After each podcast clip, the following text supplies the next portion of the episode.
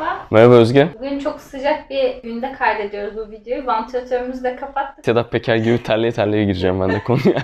evet dışarıdan da ses gelebilir. Kusura bakmayın. Yani ev ortamında çekiyoruz. Böyle bir gerçeklik var. Bugün bize ne anlatacaksın? Bugün güvencesizlik, kaygılılık ve şey prekaryalaşma üzerine biraz konuşacağız. Ben konuyu seçtim. Yani şundan dolayı özelden çok fazla mesaj alıyorum. Yüksek lisans videosu çektim yani daha önce. Ve o videodan sonra bana Facebook'tan, LinkedIn'den herhangi bir şey mecradan e, çok fazla mesaj geliyor. Bu mesajların çoğu da bizim yaş grubundan ve daha alt yaş grubundan şey e, 40 yaşından küçük kardeşlerimizden geliyor ve oralardan aldığım his gençlerin aslında gelecek konusunda e, çok güvencesiz olması. Bu sadece şey için değil. Yani Türkiye'de ne bileyim hani bir üniversite eğitimi almamış insan için değil. E, Üniversite eğitimi alsa da hatta belki Boğaziçi'nde çok böyle prestijli üniversitelerden mezun olsalar da gençler gelecekleri konusunda çok kaygılı ve güvencesiz. Yani bu nedenle de işte şey bir yol arıyorlar ve o noktada tanıdıklarına ulaşabileceği insanlara ulaşmaya çalışıyorlar. Bunu bu arada ben de yapıyorum. Hatta yani gençler diye ayırmam bile yanlış ben de o grubun içindeyim. Yani ben de şu aralar işte iş başvuruları yapıyorum. O yüzden çok e, yakından hissettiğim ve tanıdığım bir mefhum. Peki ne bu pro... Pre- Ne? Prekarya. Prekarya. Yani bu bir sistem mi, bir his mi, bir grup insan mı?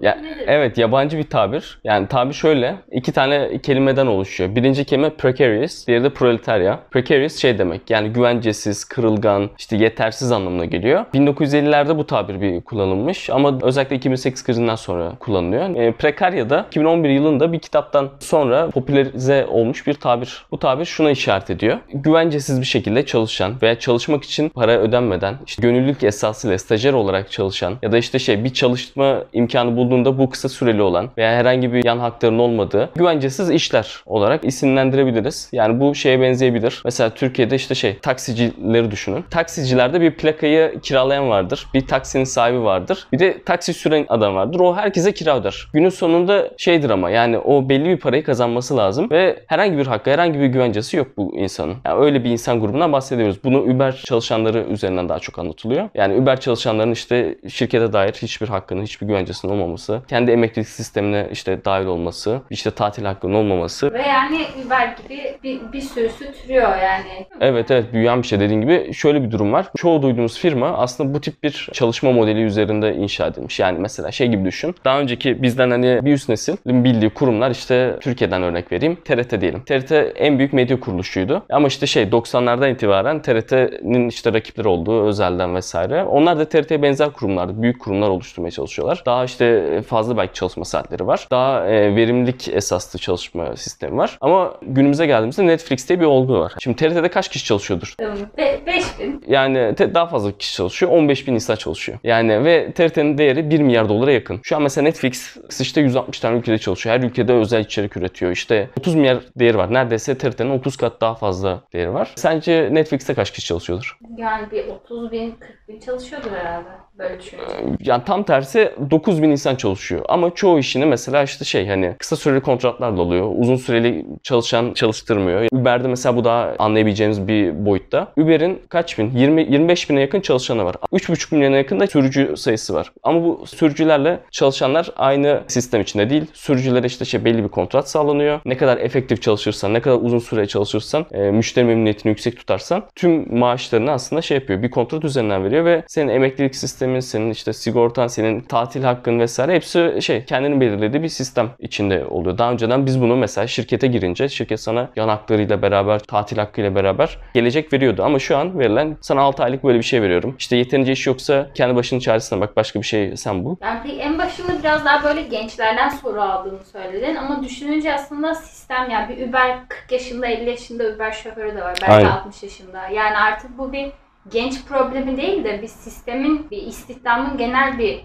problemi gibi. E, gençleri önemsememin sebebi şu. Daha önceki neslin yaşadığı bir şey değildi bu. Bu bizim çağın, bizim hani son 15-20 senenin şeyi gerçekliği. Senin bir üst neslindeki insanlar mesela 30 sene, 40 sene belki aynı yerlerde çalışıyorlar. E, bırak sektör değiştirmeyi, işi, işi değiştirmiyor yani. Aynı yerde çalışıyor. Ama şu dönemde insanlar, gençler sürekli şey hareketli olması lazım. Sürekli farklı bir alana geçmesi lazım belki. Sürekli işlerin tanımı değişiyor. Sürekli piyasanın şartları değişiyor. Piyasanın beklentileri değişiyor ve daha önceden 40 senede insanlar hani stabil bir hayat kurabilirken alırken bizim dönemimizdeki gençler belki 3-5 senede bir sürekli iş değiştirmesi gerekecek. Ve o yüzden gençlerin bir problemi bir noktada. Ya peki gençler As- gerçekten o kadar mutsuz mu? Yani çünkü böyle söylediğinde hep duyuyoruz yani Z kuşağı yani bir şirkete girdiğinde mesela böyle üst düzey yöneticiler Z kuşağına şikayetçi olurlar yani işte e, her an gidebilirler, kalıcı değiller, kafaları karışık, şunu yapmak istiyorlar, bunu yapmak istiyorlar. Yani belki yeni gelen kuşağın da o kadar kalıcı olmak gibi bir derdi yoktur. Yani bu gerçekten onlar için sence bir problem mi? Ya bu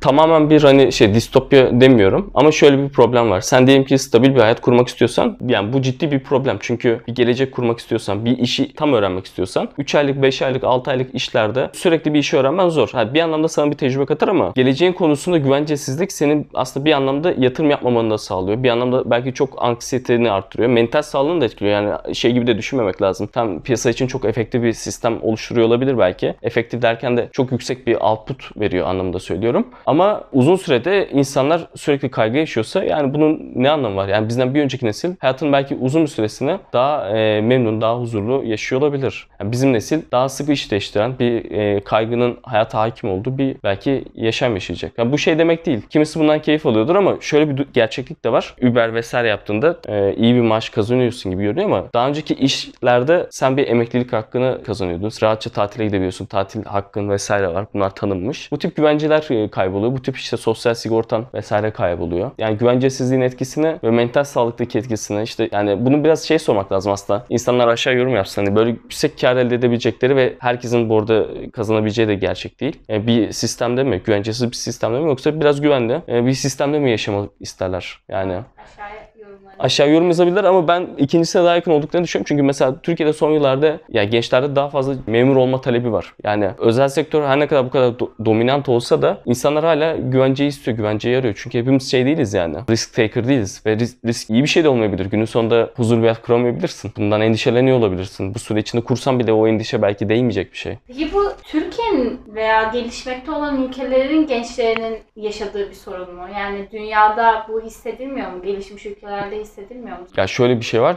Bence hatta Türkiye'de bir tık daha az hissediyor. Çünkü Türkiye'deki iş e, piyasası hala geleneksel. Yani çoğunlukla işte ne bileyim hani bir devlet sektörü hala önemli, dominant pozisyonda. Türkiye'de bence hani dünyadaki sistem neyse ona adapte olacaktır yani. Bu e, Fransa'da, bu işte Amerika'da çok daha yaygın, çok daha genel olan bir e, şey mesele. İngiltere'de son bir senede ilan iş ilanlarına bakıyorlar ve iş ilanlarının %97'si kısa süreli işler. Ya işte bir Almanya'ya baktığında bu %50 %60'larda. Hani Avrupa'da böyle bir trend var. Amerika zaten böyle çok uzun bir süredir böyle. E, Türkiye böyle olmasa bile uzun vadede Türkiye'de bu sisteme adapte olması gerekecek. Ama buraya baktığımda mesela iki tane master yapmış öğrenciler. İşte şey hani bayağı bir tecrübesi var. İşte ne bileyim hani e, iyi okullardan mezun insanlar. E, çok uzun süre stajyer olarak çalışıyor. Uzun süre bir işi öğrenmek için işte şey neredeyse yani asgari ücretin üçte biri miktarında bir paraya uzun süre çalışıyorlar. Yani bu aslında burada çok daha yoğun hissettirmiş ama gelişmiş bir ülkede olmanın da şöyle bir durum var. E, senin aldığın asgari ücret veya işte ne bileyim hani bir işe girdiğinde edindiğin refah gelişmekte olan ülkelerdeki durumla kıyaslanamaz bir durum. O yüzden yani belki geçici bir şey olarak görüldüğü için çok büyük bir problem olarak görünmüyor. Veya işte aileler destekliyor veya işte ne bileyim hani devlet kira yardımı vesaireyle işte şey yapıyor sosyal sigorta ile öğrencileri destekliyor. Yani gelişmiş ülkelerde şu an belki bir tık daha yoğun hissediliyordur ama refahtan dolayı o hissi biz çok şey yapamıyoruz ama ben etrafımdaki arkadaşlardan bunu yoğun olarak görüyorum. Peki bu,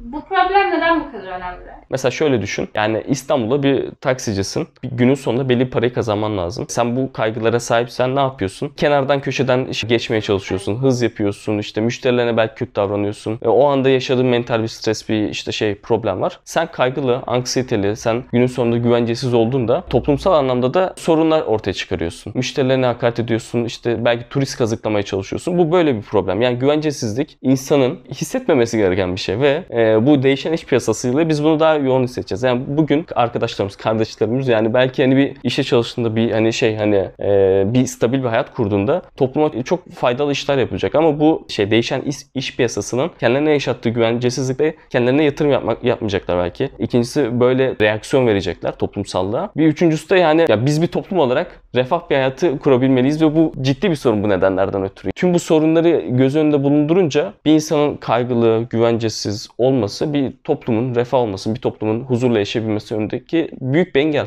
Yalnız hissedilmemesi gereken bir şey. Yani e, 2 milyar genç varsa %90'ı %95'i bu kaygılarla, bu huzursuzlukla yaşıyor. Yüreklere su serptim. Si- Rahatlayabilir miyiz biraz bu bilgiyle? Yani rahatlayamayız bence ama en azından yalnız olmadığını hissetmek ve şey ne e, bir aşamadır. Bence o kaygıyı da azaltan ve bir noktada şey hareket etmeye yönlendiren bir şey farkında olmak. Tamam o zaman. Bu nedenle. Tamam. Teşekkür Bence de. ederiz anlattıkların için. Evet aşağı yorumlarınızı bekliyoruz. Arkadaşlar aşağıda sizin cevaplarınızı merak ediyorum. Güvenceli ama e, aynı şirkette uzun süre çalışmak mı yoksa kısa süreli ve işte esnek çalışma e, şartlarına sahip belki daha da az para kazandığınız ama uzun vadede belki daha da fazla kazanabileceğiniz bir iş mi? Tamam teşekkür ederiz Safacığım. Ben teşekkür ederim. Uzun bir süredir video çekmiyordum. E, iyi oldu. Bundan sonra daha sık video çekmeye çalışacağım. Konuştuğumu kaybetmiyorum. Teşekkür ederim.